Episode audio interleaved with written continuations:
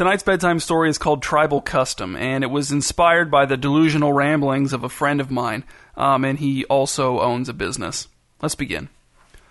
With an hour to go until closing time, Doctor Galvex came into the Diamond Food for the first time with his new wife. He'd found her during an expedition to a remote village in the rainforest, and the whole town had been buzzing about her ever since he'd come home to Multioak. Business was slow, as it always was on Thursday nights, and even though he was a manager, Oscar was bagging for Lene on Register seven when he saw Doctor Galvex and his new wife come into the store. Doctor Galvex, in youthful cargo shorts, sandals, and with his shirt half unbuttoned, looked none the worse for wear after his long trip. He was not a tall man, but his brown-skinned, black-haired wife, walking next to him as he pushed the cart, only came up to the middle of his chest. She was barefoot and wore a pair of running shorts and a child's t-shirt covered with embroidered strawberries. As they moved out of sight down the produce aisle, Oscar saw her looking around in every direction, her unblinking eyes absorbing everything. Oscar could only imagine what it would be like to grow up in a hut in a jungle and then one day find herself strolling into a place like Diamond Food. Not that Diamond Food was that great, but relative to what Doctor Galvex's wife was used to, it probably seemed great. Oscar handed the customer at Lene's register her paper bag full of cat food and sponges, thanked her for her business, and tried to look at the grocery store around him as if he'd never seen it before, as if he'd never even conceived of such a place. It didn't work. The conveyor belts, cash registers, magazine racks, shelves lined with detergent and chips and olives, they were all too familiar, and his imagination had never been that good. Oscar had been working at Diamond Food for twelve years, He'd started as a tubby, oily-faced stock boy when he was a junior in high school and had worked his way up to a managerial position by the time he was twenty-six, which he realized wasn't actually that fast, but the money was more than enough to support his simple lifestyle. He was still a little pudgy, but the acne had cleared up and the dentist routinely raved about the quality of his molars. Oscar wasn't dissatisfied. He liked knowing what was expected of him. "I'm going to see how things are on the floor," said Oscar, drumming a quick pattern on the top of Lene's cash register. "Sure," said Lene, redoing her thin yellow ponytail for the tenth time in as many minutes. "When can I take a smoke break?"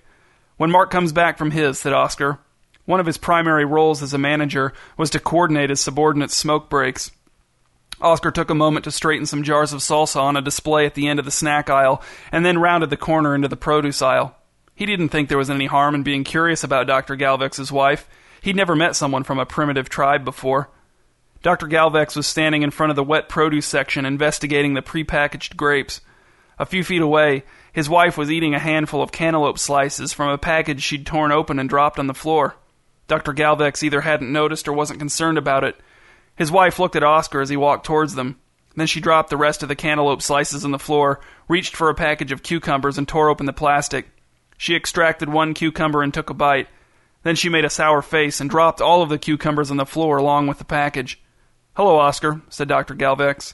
He followed Oscar's gaze to his wife and the fruit and vegetable mess she was making on the floor. Then he looked back at Oscar and smiled. "It's her first time in a grocery store. Sorry about the mess." "Oh, I understand," said Oscar, forcing a smile of his own as Doctor Galvex's wife tore the plastic wrap off of a head of lettuce. "I'm sure it's all very foreign to her." "It is," said Doctor Galvex. "She thinks this is your personal supply of food." He chuckled. "Don't I wish," said Oscar. "Unfortunately, it's the store's food." "Yes," said Doctor Galvex, "a concept she would never understand." Oscar wondered if this was true. He looked at Doctor Galvex's wife again, and even while spitting a mouthful of lettuce onto the floor, her eyes were among the most intelligent Oscar had ever seen. It looked as if she was thinking things that Oscar wouldn't be able to think until he was on his deathbed, if then. He didn't think it would take long for her to grasp the concept of a store. "Would you mind telling her that I'd prefer that she not eat my food until it's paid for?" Doctor Galvex shook his head. "I'm sorry. It's her people's custom to freely partake of a host's food once they've been invited in. She would take it as the height of rudeness if you were to tell her to stop." "Can't you tell her that we have a different custom here?" asked Oscar. "She doesn't understand the concept of a custom," said Doctor Galvex. "In her mind, her people's customs are just the way the whole world works." "But," said Oscar, "I'm responsible for the product that—" "You have the benefit of television," said Doctor Galvex. "You have a telephone, the internet, education, you're literate. You know that everyone has different customs, and you know how silly it would be to expect someone like my wife to live according to our customs after only a few weeks in town." Oscar cringed as Doctor Galvex's wife moved over to the dry produce stands and struggled to pry her way into a grapefruit with her bare hands. "We'll keep a tab of everything she eats," said Oscar, "and then you can pay for it with the rest of your bill when you check out. Does that sound like a workable solution? It does not, said Doctor Galvex. You're being a lot more culturally insensitive than I expected. I think I'll take my business over to Fortin's Foods if you're going to be like this. Fortin's closes at eight, said Oscar, and I guarantee you Mister Fortin would not be excited about your wife eating her way through his store with no intention of paying for it either. Doctor Galvex glared at Oscar, his lips twisting with disgust. Then he turned to his wife and motioned for her to come to him. His wife, peaches dripping in each hand, followed him as he stalked towards the store's front door. But halfway to the door, Doctor Galvex's wife stopped, turned, and jogged back to Oscar. She looked up at him, her face a puzzle with no solution, and said one word. It sounded like the word golf, but Oscar assumed it probably wasn't golf.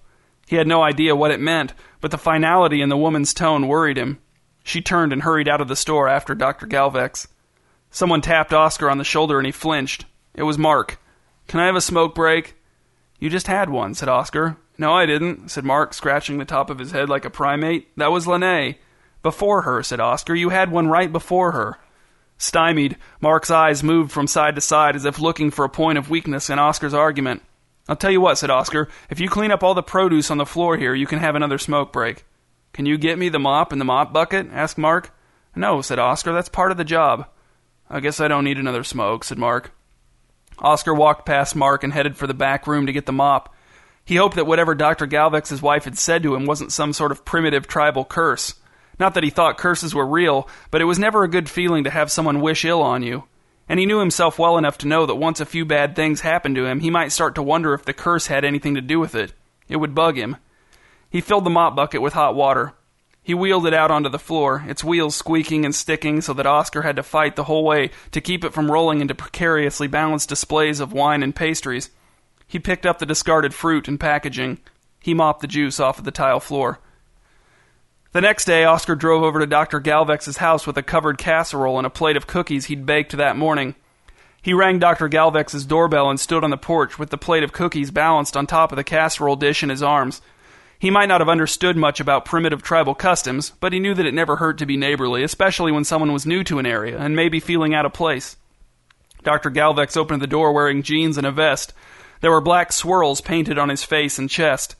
"Hello, Oscar," he said. "Don't be alarmed by the markings on my face. They're sleep symbols, a custom of my wife's people. Come in, please." "I wasn't alarmed," said Oscar, stepping into Doctor Galvex's living room.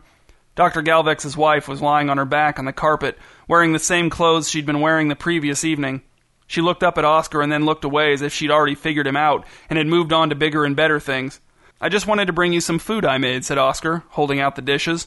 "I felt bad about the misunderstanding last night, and I wanted to try to make up for it." "You brought us food?" asked Doctor Galvex. He looked nervous. He glanced down at his wife and said, "We can't accept the food. I'm sorry, but according to my wife's customs, it's a great insult to bring food to a neighbor. To her, it's like you're saying we're too lazy to provide for ourselves." "No, no, no," said Oscar. "I'm just trying to be friendly." "I know that," said Doctor Galvex, "but she won't understand. We can't accept the food. I believe she already resents the way you flaunt your disrespect of her customs." "But I don't know her customs," said Oscar. "She thinks you do," said Doctor Galvex. "She thinks everyone does." Doctor Galvex's wife sat up. She looked up at Oscar. She said the same word she'd said the previous night, or something similar. It sounded more like gulf this time. "What does that mean?" asked Oscar. "Is she putting a curse on me?" Doctor Galvex shrugged. "Not sure. I don't know that word." "Can you ask her what it means?" "I can't," said Doctor Galvex. "I don't know any of her words." The sleep symbols on his face made it hard to take him seriously. Oscar was getting tired of holding the casserole and cookies. "So when you say what she thinks, you're just speculating?" "No," said Doctor Galvex. "I studied her culture extensively during the two weeks I spent in her village." Doctor Galvex's wife got to her feet and padded past the two men and out of sight down the hallway. The men watched her go. It's time for her customary imaginary hunt. Every day she locks herself in a room and imagines she's hunting lizards. Oscar nodded and said, "Hmm," but he no longer believed Doctor Galvex knew what he was talking about. Doctor Galvex's wife had not looked like a woman on her way to a locked bedroom to imagine hunting lizards. Oscar dipped into the cookies on his way back down the front walk. He sat in the front seat of his car and ate three of them before starting the engine.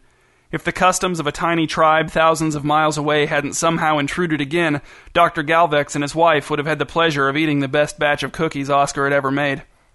Two weeks later, Doctor Galvex came into Diamond Food just before it closed on a Friday night. He was alone and his face was still marked with the sleep symbols.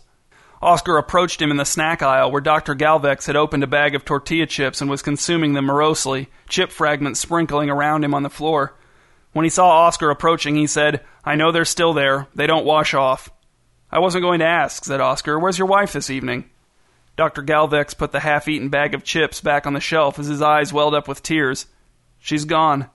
"Gone?" Oscar was only kind of surprised. "She escaped," said Doctor Galvex. "Escaped? I thought you were married." "I did too," said Doctor Galvex, "but she pried up floorboards under the bed in the guest room and crawled out through the crawl space." "Ah," said Oscar, "during the, uh, imaginary lizard hunts?" Doctor Galvex nodded. She was imagining lizard hunts and tunneling out at the same time. Oscar doubted that the imaginary lizard hunt had really been part of the equation. "Why didn't she go out the window?" Doctor Galvex shook his head, a faraway, wistful look on his face. "She didn't understand windows. Glass was pretty much beyond her comprehension. I try not to think about what might have happened to her. But how is a woman like that going to make it on her own? She's probably lost, confused, alone, maybe dead." "I don't think you give her enough credit," said Oscar. Doctor Galvex snorted. "You don't understand the cultural gap, Oscar. You think everyone in the world shops for pre-packaged food in slick modern grocery stores." Oscar was tired of being lectured. "Were you planning on paying for those chips?" "I didn't like them," said Doctor Galvex. "I decided against them."